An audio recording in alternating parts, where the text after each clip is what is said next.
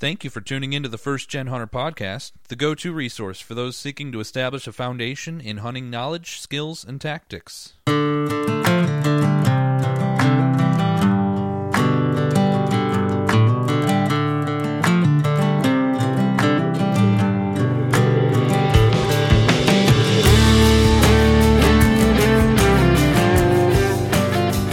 has been way too long. Way, way too long.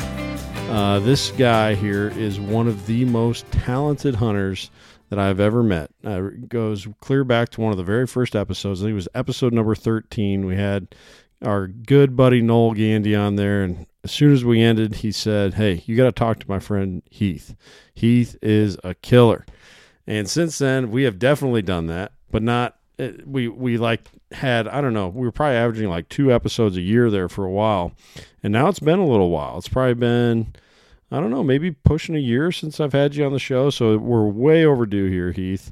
Always some of my favorite uh, episodes. I always learn something. I always come away a little bit better hunter. So it's been far too long, buddy, but it's so good to get you back on the podcast. You've been wearing out the turkeys, and the turkeys have been wearing you out here lately. Is that right? Uh, yes, the turkeys. Um, we've won a few times, but uh, they have won a few more than I have won this year. They they've been a little, little, little tough, and uh, like I said, it, it's it's good to be back here talking with y'all. But um, turkey season's here. I hope I hope the tides are turning. You know, we we popped two today, so that sounds about right for Heath. so, did you catch up to that one you were telling me about on your home farm? Uh, you know, I, I went after him today, and actually, the landowner was on that piece of property. That's one of my leases. And then today, I changed gears and I went to my farm, and I had to do some work on a sprayer. And I was just like, you know, chalking it up. Uh, you know, I ain't supposed to chase that, that turkey today. It's just one of them things, you know. So I, I guess it was around lunchtime. Um, I'm at the barn and I kind of step out and I hear something and I'm like, man, that sounded like a turkey gobble. well, lo and behold, there was one gobbling on his own down there in the hardwoods. And if you a turkey hunter and it's middle of the day and a turkey's gobbling on his own, that's usually not a good recipe for the turkey. Yeah. Yeah. 30 uh, minutes later, we was hauling him out of the woods. So so you got it done. That's good. That sounds about right for Heath. Uh, had a client this morning. We shot one pretty quick right off the roost. Uh, I we had him dead right before seven o'clock, and then done a few things, and then I killed one. I guess probably about one o'clock when I ended up killing him. Wow. So How many how many turkeys in your life do you think you've harvested? Do you have any idea? Like just you, just you pulling the trigger. oh, um, you know, yeah, I used to keep a record of everything. Mm-hmm. and I've hunted all over. Um, I think I've killed turkeys in about eight to ten different states. Um, and here used to be years ago when we first had a season in South Carolina, we could kill five turkeys. Oh Um, man. And then I, me being right here at North Carolina, that was two. I could kill North Carolina. So a lot of times I could kill, you know, I, I could kill seven birds with just hunting right here at home. yeah. Um, I don't know. I I I dare say that I've probably me my personal self have probably pulled the trigger. You know, I killed my first bird whenever I was probably sixteen, I think. I'm gonna tell my age here. I'm 44, and there wasn't too many years that I didn't tag out. Wow. So So, you're you're talking and then you start adding other states. I mean, there was one year I think I pulled the trigger on like fifteen birds. Oh my goodness. So you you got to be up there.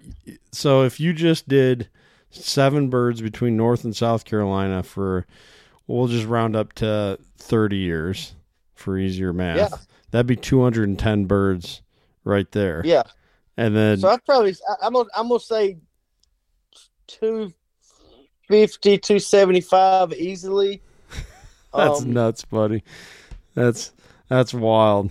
But it's and you know the the best year I ever had guiding between me hunting, me guiding, and I done a grand slam that year. Uh, we I called in forty one birds that year. wow. That that forty one birds to the gun. That's crazy. That was that was covering. I covered six states that year. Wow. that's incredible, man. That that's a that's just a true turkey legacy there that you've you've set up and you've clearly passed it on to those around you. The word's out. You're every time I text or uh, uh, call Heath this time of year, he it usually starts with hang on a minute i'm with a client i'm out guiding so he's he's Yep. bi- he's busy this time of year people know that he's the guy to go to and and uh, so that just makes me feel so lucky to have you on the podcast to talk turkeys because uh, i don't know of anyone who knows the bird better than you but um you know they talk it. oh, for sure, buddy. Um, you've lived up to to what Noel said about you. You're a true killer for sure. But um, you, you know, we hear all the time about the decline of turkey numbers, and we talked about this with quail. You and I have before, just how uh, the the quail numbers have changed even in your lifetime, and especially between uh, your dad and your grandfather in your lifetime. Uh, Yep. quail, quail just used to dominate the South, and they've pretty much dried up. But turkeys are kind of doing the same thing, uh, not quite as rapidly as quail, but you hear all the time that turkeys are kind of on the decline throughout the country. I don't know for sure what the numbers are for here in Iowa. It doesn't really seem to be much of a concern here in Iowa. Um, but what's that look like down in North and South Carolina? Are they talking about the turkey decline down there at all, or things seem to be as good as ever? Uh, no, absolutely. Um, it, it it's hundred percent decline. Um, I I can go back even, let's say, fifteen years ago, and one particular farm that I've got. So so my granddaddy's farm, which I own now, also Mhm. butts up to a uh, a piece of land that I pretty much treated as it's mine. I've had it all my entire life. My daddy had at leased and you know I've killed my first deer on this piece of land. So I mean, Wow. I've been hunting my life, and um, let's just say 15 years ago, I could go get on this one hilltop on a good gobbling morning. When I say you know the weather's right, the pressure's right, and, and a lot of people was like, oh, you know. Turkeys gobble, you know, it's a turkey's gonna gobble when he wants to gobble. Well, yeah, Sure. that's true, but those really high pressure days, just like deer movement, they seem to gobble better. Like I mean, it was 35 degrees this morning. I was like, oh, it's too cold. No, the birds lit it up this morning. Hmm. You know, it, it was it was a high pressure day, no wind, and the birds lit it up. But I could go over there on that farm, you know, 15 years ago and get on my heel, and I didn't know which direction I wanted to go. You know, I mean, they, I'd hear 10, 15 different birds gobbling, you know, in a 300 degrees around me, and I just didn't know which bird I wanted to pick out. And now I go over there, and I'm lucky if I hear one or two birds gobbling. Hmm. You know, I mean, I'm excited if I hear one or two birds gobbling on the farm. Um, and more mornings than not, I go and don't hear a turkey gobble. Wow. So, hundred percent, it is on the decline. Um, Have and you there's a whole have you have you had to kind of change up how you hunt then, as far as uh, you know, lay off some of your traditional ground that you would be on and go and get permission on other ground, or spend more time on public just to find birds to reach a limit? Yeah, so you know, used to I was all about I needed to fill a tag. Mm-hmm. Yeah. I, I, I need to fill a tag. I need to fill a tag. And, and to be honest, so my little boys killed one this year, and I've killed two. Mm-hmm. And um, I, I don't know that I'm gonna punch another South Carolina tag. If I punch another South Carolina tag and tag out, or my little boy, um, I got another farm I can go to that have not taken a turkey alpha this year, and we'll probably hunt there. But between ball schedule and everything else, we're probably gonna be hunting Midwest next. But you know, Sure. I may go to public, but I'm probably done. I don't you know, several years ago, yeah, I didn't mind killing what I wanted to kill, you know, wherever I wanted to kill, Yeah. where it was legal. So when we used to have five, uh, certain counties you could only kill two in, Mhm. and certain counties you could kill all five in. Uh, with that being said, now the way they've changed it up, we can only kill three birds, but we can only kill one bird the first 10 days of the season. So they're letting the birds breed. They thinking that helps them breed. That helps birds breeding earlier and earlier and earlier. They're trying to help the population, but um, it's helping some. I do believe, Hmm. but I don't. My number one thing that I 100% think, like I seen it big time on our Kansas stuff. I'm, I'm gonna go all the way out to Kansas. Sure. Kansas ground four years ago, we had birds. I had no problem going to Kansas, and I'd kill. I'd kill my limit of birds usually in a day, day and a half, Wow. and and I'd be done. I mean, it didn't matter. We, we could find a bird easy. I didn't even hunt Kansas last year because I didn't want to shoot a bird on any of our ground because we didn't hardly have any. Wow. Wow. Yeah, that's insane. Kansas is getting hit hard. Parts of Oklahoma's getting hit really hard. There's a lot of those Midwest states that are getting hit really, really hard. And, and this is just my dealing. This is what I think. hmm Um, one, your habitat's getting cut. Yep. You're, you're getting farmers that are taking a lot of the nesting grounds and putting it back in ag, which is there's nothing wrong with that. It is it is what it is. Um, this might be a, a this might be a sore thumb for a lot of deer hunters, and I'm a big deer hunter. And don't Yep. get me wrong, if it's legal in your state to pour corn pile out, go for it. I'm good to go with it. Sure. But we don't see this as much here because we a lot of the Midwest stuff they just pile their corn up. They ain't got a lot of moisture in the ground. We got a lot of moisture here, so we have to mm-hmm. spread it thin so it doesn't mold. Well, they say that some of the mold in the corn gets some of the turkeys and they get a disease. Oh, really? I think that's a small percentage, in my opinion. hmm I think the number one and two thing is why our turkeys are declining so bad all over the country. It ain't just certain states, it's all over the country. Is ground nesting predators. Nobody does the fur market has went to crap. Yeah. Yep. So nobody's wanting to trap coons and possums and all that. Everybody wants to shoot a coyote, so that's fine. You know, shoot the coyotes. hmm I'm not really worried about that coyote as much Yeah. as I am the coons, the possums, and the skunks. Right. Yep. I ha- I have seen it impact a farm. I had tried. I kind of got a little slack for a couple of years, but I really tried to get back on it hard this year and and catch a lot of coons during trapping season off of my farms because I seen it help. I Mhm. seen it bounce back. And then I go out to Kansas and you know, I'm looking at cameras out there during deer season and there's one cell camera and there's 35 coons on that one camera. Yeah. Yeah. Yeah. I heard a statistic, I don't know, maybe six, nine months ago, something like that, um, where uh, the number of raccoons has gone from, I think it was two raccoons per square mile on average in the United States to 200 uh, raccoons per square mile, you know, on the average. 100%, Uh, you know, just- I believe I believe that's what it is. yeah. I mean, I honestly believe that you need to get rid of every raccoon you can possibly get. Yeah. Yep. Yeah, and you're exactly right. You know, that was that's been the price of of uh huh, for I guess for lack of a better term, that's been the price of fur now is because there is no fur market, then we lose all these other things. And Yep. uh you know, of all the ridiculous things that we've allowed public perception to um you know, make a nonsensical judgment call on uh, the fur, the fur market was probably one of the worst. And Yes. granted, you know, you can go back in time and look at when we trapped out beavers and different parts. Obviously, it's got to be within, it's got to be regulated.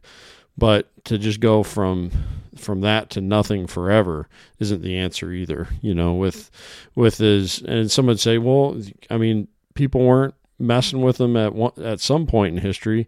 Yeah, but people also weren't changing the landscape like we have now, where everyone's got a an all you can eat buffet sitting at the end of their driveway and a big trash can to feed all these animals and they have all this edge habitat and old barns and old hay mows and everything for these animals to be living in and and so their populations have exploded as a result of us being here and so they got to be managed through trapping and and I mean even look at the old coon hunter uh, culture that's all yep. but gone you know uh, used to be uh, the way Everybody. I, yeah, the way I understand it, 50 years ago, everybody was coon hunting.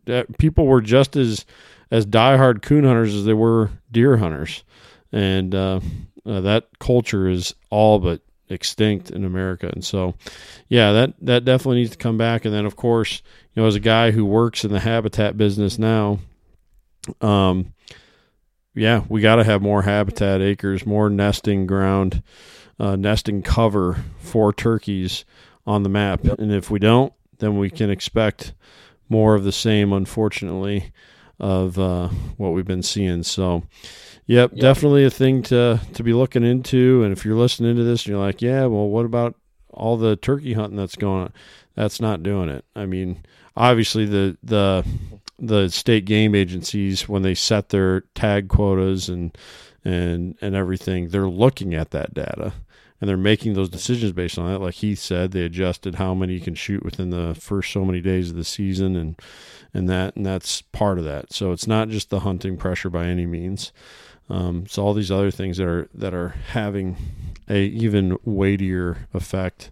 But yeah, it's great to get your perspective on that. I knew you would you would have uh, better insight than me, um, being a guy who who uh, hunts turkeys all the time. So, but well, I one of the things. So I want to just hit a couple topics here. I am a I am not an accomplished turkey hunter by any means, Heath. And and to be honest with you, I haven't. I I'm so much into whitetails that eats up a lot of my time, whether it's during you know archery season or or any of the gun seasons.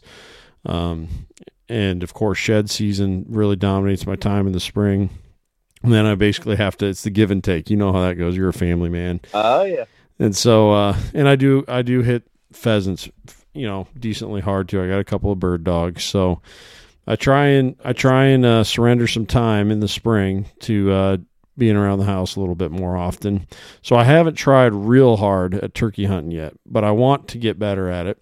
And so I kind of want to break down just a few uh, general things that I have for you. First of all, uh, I got to think, and you probably don't have to do this as much now because you've put in this work in years past, but the scouting side of it. So, like, let's say if you're going to a new state and you're wanting to get on some birds, um, are you going to like start driving around maybe on gravel roads at a certain at a certain time in the evening or morning and just get the binoculars out and try and locate birds that way? Or are you going to um, are you going to be uh, uh, just you know, saying, hey, that habitat looks good over there. I'm going to hop out there and get a hunt in, see what's going on. Uh, how do how do you go about the scouting side of locating birds? So you know, if I lived out in your part of the country, or like when I'm in Kansas, Oklahoma, or whatever, I don't mind riding around and glassing. You know, that's that's perfectly fine. Try to glass them up, you know, from a distance, see what they're doing. Um, home, it's a little different. Get on onX, I try to look and see uh, where the creek bottoms are or where there's ridges, you know, good turkey habitat. Uh, I, I do try to get up prior to mornings uh, that I'm gonna hunt and listen, see if I can hear birds gobble, figure out where they're gobbling at. Um, I may go walk, find some scratchings, uh, figure out where those turkeys are hanging out midday. Uh, but if let, let's just say I'm going to a property in the morning here at home, and I have never hunted it before. Mm-hmm. I know nothing about it. I'm gonna get on onX or I'm gonna get on, you know, a, a, map where I can look at a map of this place, and I'm gonna figure out the high points. I'm gonna figure out where the the the highest points are on this, and then I'm gonna look for water. I'm gonna look for some kind of drain that's close to those high points. Okay. And what I like to do, just like this morning, now I'm very familiar with where I was guiding at this morning. I mean, I'm down there every day. I Mhm. know this property like the back of my hand. Sure. But the turkeys here this year seem to be two weeks ahead of what they normally are. We got green, we greened up really quick here. Yeah. Um, we had a lot of warm weather in February. So anyway, I knew there was some birds in this area I was hunting this morning, but I didn't have no clue exactly what these birds were doing. So I just walked this morning at daybreak, you know, about gobbling time, six thirty. Me and my client, we walked down this road and I got on this ridge where I could hear a lot, where I could, you know, I could really hear a lot of area sure. And I waited. And the first bird gobbled, and I, I I've kind of got a rule of thumb on my part. If I'm sitting there in the morning and he's gobbling on the roost, he's got to gobble more than two times on his own before I'm gonna break and go to him really quickly. You know. Okay. Yeah. Yeah. That's an interesting rule. So I sat there this morning. A bird gobbled pretty far off. Then another bird gobbled off at another direction. Well, long story short, ended up hearing four birds this morning, and the second of the four was gobbling pretty good on his own. And he just so happened to be kind of the closer one. So we went after him, put a game plan together as I'm going towards him. Sat down, get where I think I needed to be. Sure. 15 minutes later, he's standing in our lap, and we got a dead turkey. So it was a pretty quick hunt. Uh, so so you're going up to those high points. I like that. That's a good that's a good way for people to just zero in on where to look. Now, is a pond a good water source for you, or are you looking more for like creeks, streams? Uh, yeah, I'm looking more creeks now. Pond drains, like the drain out the back of the pond. Um, So they a lot of times they like that moving water, basically. Well, it ain't necessarily the water. I, I don't think it really has anything to do with the water part of it. Okay. I mean, it, it, it may. Don't get me wrong. It, there, there may be something to do with the water. Let's take. We got the Pee Dee River runs down through where I work at up there. It's a big river. Okay. Birds love to roost right on the river, like right on the river. I think it's more. Let's take Iowa for instance. You know this in Iowa. Mm-hmm. Those birds like to roost low and come up high. Okay. And the reason they, I think they like to roost low, which is usually in a drain, down by a creek, down by the river. You know, that's going to be your lowest point on any property. Mm-hmm. If they get on the side of those hills and just pitch right out there, it's really easy for them to pitch up the roost on those low spots and, and then be high up in the tree. Okay. Yeah. That's So they don't have to they don't have to work so hard to get up into the roosting point of the tree. 'Cause they- exactly. they can fly off the side of the hill and Yep. that's a good that's an interesting point so now if you're doing a morning hunt they're coming out of the tree so in the morning are you you're going down into that low point then to start out in the morning Nah, I usually like to stay high. stay high in the morning I don't care where you're at in any part of the country. A turkey's easier to call uphill than he is downhill. Okay that's that's good to know. That's a good little that's a good little tip. Well that makes me not feel so bad about so my closest i had my, my best encounter now i also got to paint this part of the picture too. I always include uh, in the brief weekend that i go i always bring my dad along and my uh, son who's uh, now five. And uh, it's all three of us crammed into that that blind and i know i'm biting off more than i can chew but to me the including them in on it because you know during deer season I'm, you, you, we got to be honest we can be a little selfish you know we, you gotta gotta it's just gotta be me otherwise it's too hard to too hard to pull one over on a buck with uh somebody else in tow but um the the time that I did that I did set up high and I did see turkeys um Mhm. So I that that's that's good insight. Now, are you still gonna? I mean, you still got to be have pretty good cover on that hillside, though, right? So are you looking Yeah, for like you- I cedar mean, trees think- or something? Yeah, you know, I mean, a turkey obviously has got the best eyesight in the world, and, and he can hear. He can, I mean, you can scratch in the leaves one time, and he's 200 yards away from you. He knows exactly where you're at. Hmm. Um, let's just take my bird today for for instance, mid midday today. Um, I come up and kind of on this hardwood ridge, and you know he he's gobbling. He's on the next ridge, and and I I know the property obviously, and I know he's either right in the edge of the hardwoods or he's in this little small eighth of an acre little food plot that I got over there Okay. he's somewhere right there around that gobbling and i'm like okay i'm gonna try him here i'm gonna stay on this ridge but this is this bird he's got to come down the other ridge hop across a two foot wide creek which ain't nothing for him he can hop right across that and come up the hill to me right Yep. so I messed with him for like 15 minutes there just to see. I was testing his temperature. Hmm. And he gobbled at everything I did. I didn't hit him hard and I wasn't calling to him a lot. It's middle of the day. Nine times out of 10, a bird in the middle of the day will work if you get in his right path. A turkey will come to you as fast as he can come to you if you're set up in the right spot to kill him, should I say. Okay. Now, he may still come to you later, but it may take him an hour to come to you. Sure. So once I figured out this turkey had not moved today in 15 minutes, and it's middle of the day, I'm like, all right, I got to get on this turkey same same level. I, I I got to I got to back out,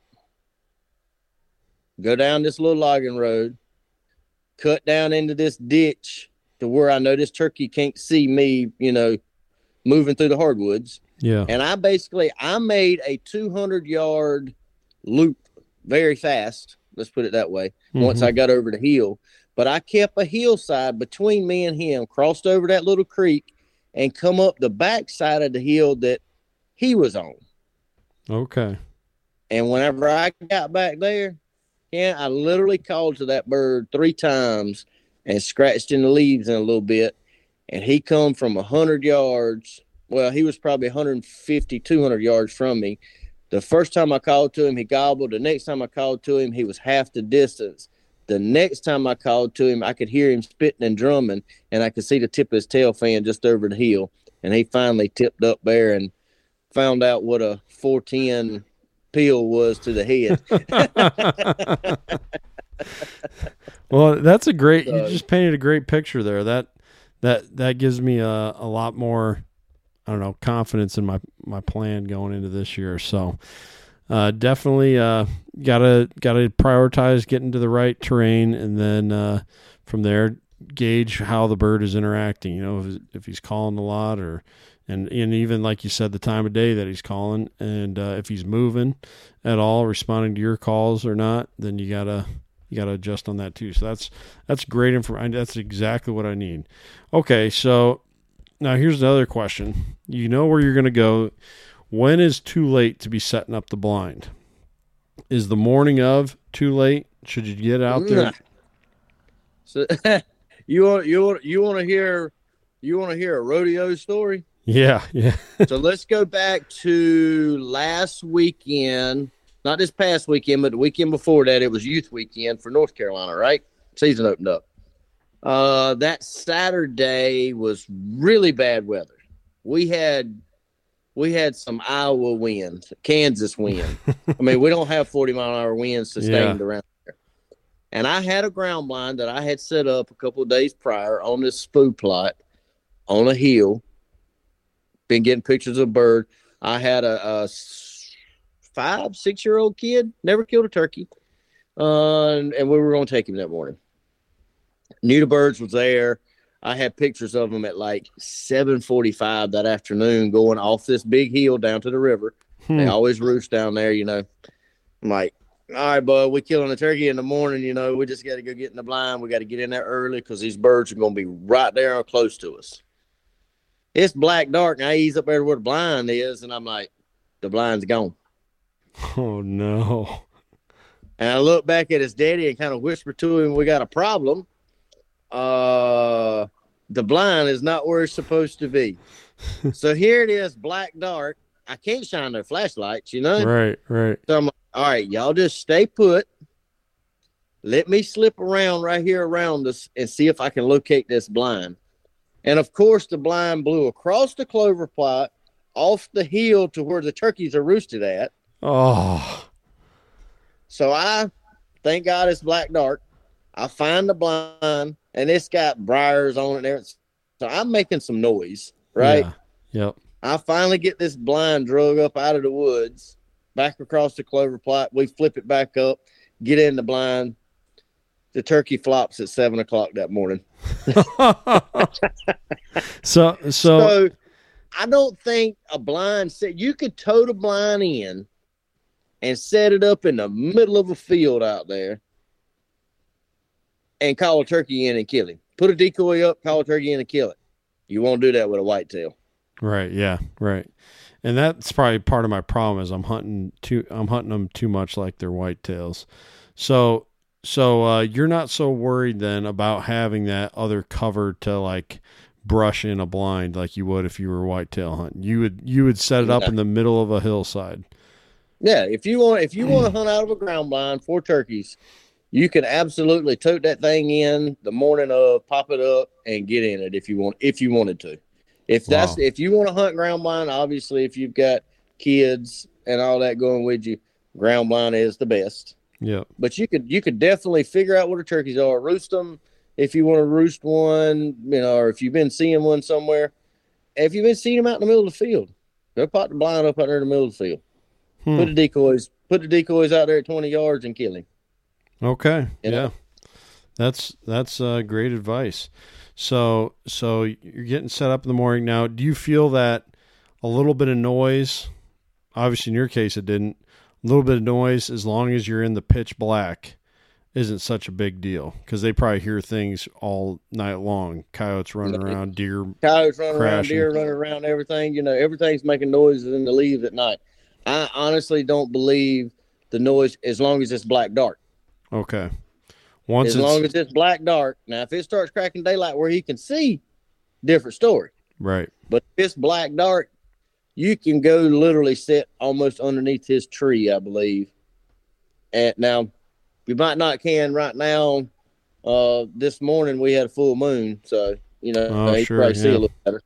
But you know, when if it's black outside, dark, just go in the dark. You can get as close as you want to to him. I don't like to get that close. I like to be ideally if I know where there's a bird at and he's still in the tree.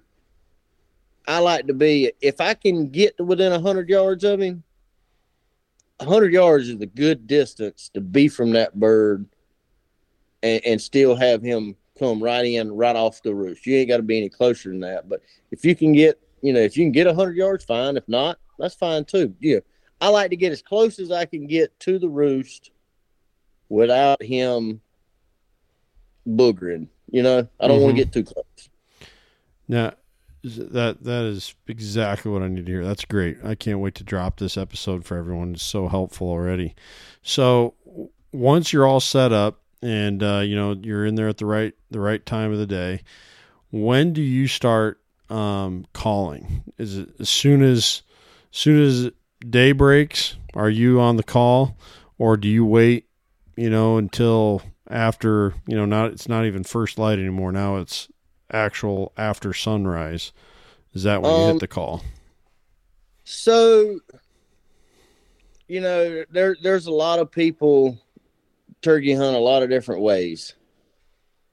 One, let's just go ahead and tell you, all my turkey hunters, I don't care who it is, you ain't got to be a world champion caller to kill a turkey. Hmm. Long as long as you can do a simple cluck and purr and a little hen yelp, you know, halfway decent, you can kill a turkey. Um, because not every hen sounds like the perfect turkey walking across the stage. You know. Sure. Yeah. Uh, but let, let's let's back up to daylight. You know, a lot of people, and I, and I have nothing against this. This is just not my style. hmm Um, I'm not a big owl hooter guy.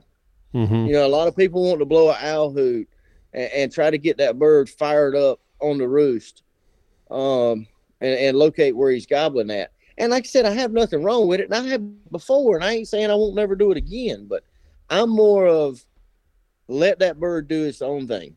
Sure. If he's gonna gobble on the roost, he's gonna gobble on the roost. Mm-hmm. So I, I kind of stand around and let them gobble on their own. I never hit a locator call first thing in the morning. Now I will hit my crow call a lot throughout the day, or if I'm have to move on a bird to keep him gobbling, Mm. so I can move on him and understand where he's at.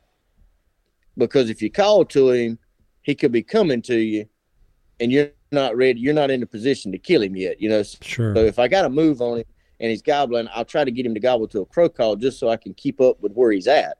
Um, let's just say, all right, I'm standing there this morning. Just, we'll go back to my morning hunt this morning. Bird gobbles on his own. He probably gobbled eight or ten times on his own. I ain't said a Hmm. word. To I get to where I think I need to be. I set out. I get my hunter ready. Everything, you know, we're going good. I get out, mouth call and a slate call. So I got a pot call and I got a mouth call in. That's that's kind of what I like to run.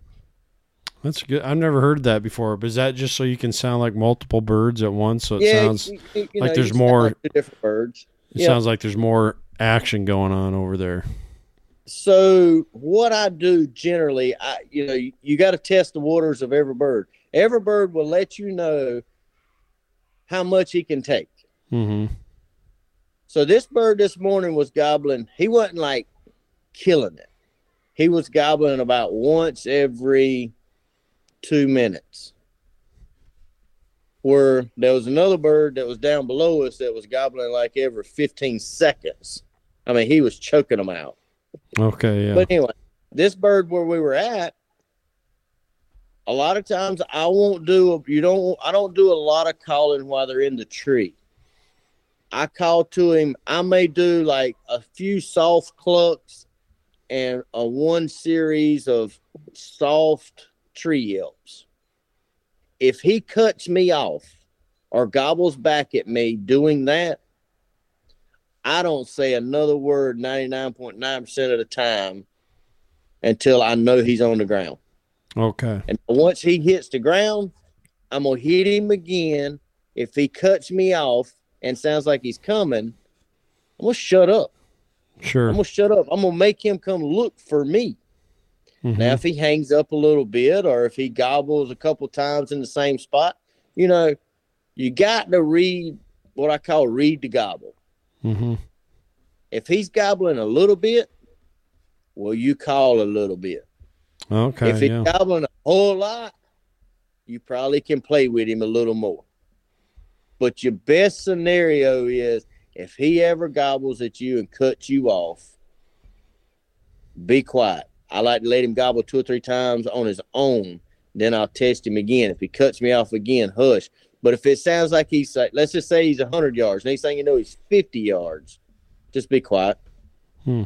Don't say nothing. Knock your safety off and get ready.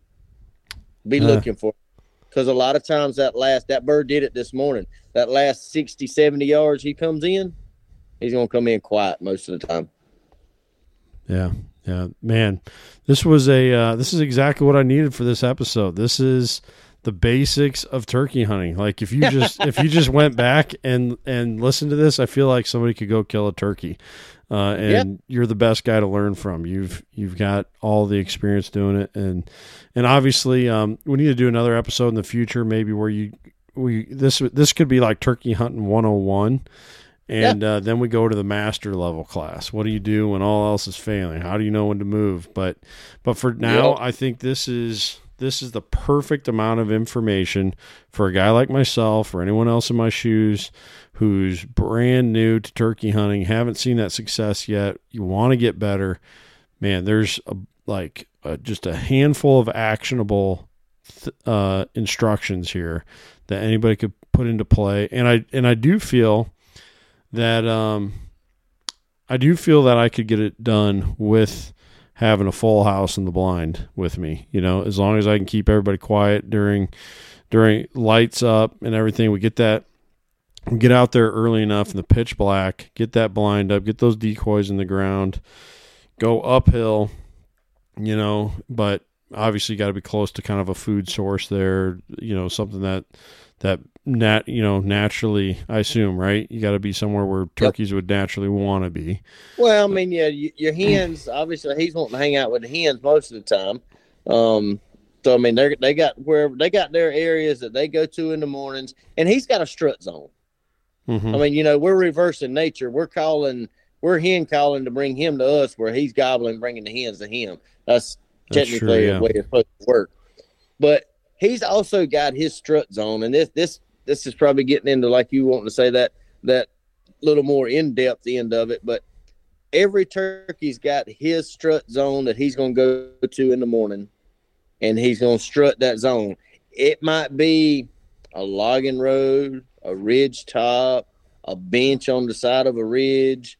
He's got somewhere that he goes pretty much every morning, and he may have a couple of them. Mm. And that's where he's going to strut at for a little bit. He's going to strut from one end of it to the other end of it. And a lot of times I've seen it, I've seen it a hundred times.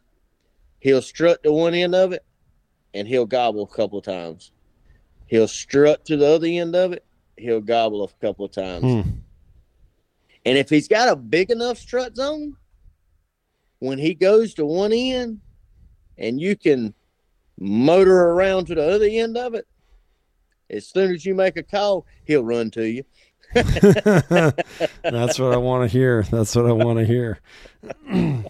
well, this is this has just been fantastic. I'm definitely excited to put this stuff into action for myself and hopefully uh, get to see some of the the uh, payoff from that. But Heath, really appreciate you coming on tonight, brother. Uh, like I said at yes, the beginning sir. of the show, it's been far too long since we've had you on.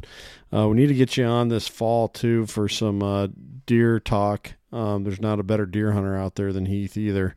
You think he stacks up the turkeys? You should see. Uh, uh, you should see how many deer he whacks every year, and the, and the caliber of those deer too. It's uh, it's outstanding. But um, just really appreciate you, Heath. Uh, how can people follow along with you? Uh, I'm on both Facebook and Instagram. It's just it's under Heath Rayfield. Um, both of my my social media stuff is there, and of course you can see us uh, on the Woodsman and Buck Ventures and all that stuff too. Yeah. So. Yep.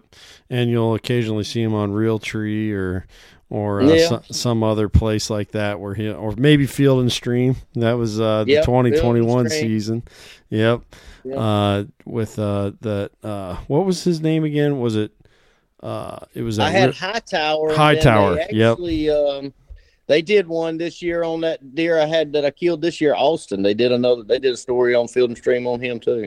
That's awesome. Um, yeah, Hightower was. What was that? My years ago, twenty one. Twenty one. Yep. Yep. Um, he was in the top sixteen early season bucks killed. Yep. Yep. So you can definitely see Heath all over the place. Be looking for his name. You'll come across it. He is, like I said, one of the best hunters I've ever met, and uh, you'll you'll feel that way too after you start doing some looking around. And definitely check out uh, the Woodsman on My Outdoor TV. You can see our good buddy Noel there as well and uh, just a tremendous program that Heath is a part of. Great team there of guys. I've met uh, several of them, and uh, they're all great guys, uh, just high quality people. So definitely check out that as well. Uh, please remember this podcast is presented by Spartan Forge. Spartan Forge is an incredible uh, mapping app, but also has the deer behavior prediction side of that as well that uh, you can uh, utilize during deer season. Uh, this time of year, though, for turkey season, you could definitely utilize the access marking on the mapping and identify some of those high points that uh, Heath was talking about, some good areas to, to be hunting. Uh, so use the mapping for that. Go over to my Linktree in Instagram or the link that is here in uh, these show notes, and you can get on with Spartan Forge there. And make sure uh, uh, if you do, tell Bill that I sent you. Um, he's such a good guy. You enjoy talking to him. You can reach out to him through Instagram as well. And then also our other uh, sponsor of the show, Alex Gruen from East West Hunts. If you got a plan or a hunt that you need planned. Uh, maybe it's a dream hunt. Maybe you just need to get in on on building points for a bunch of different areas where you want to hunt in the future.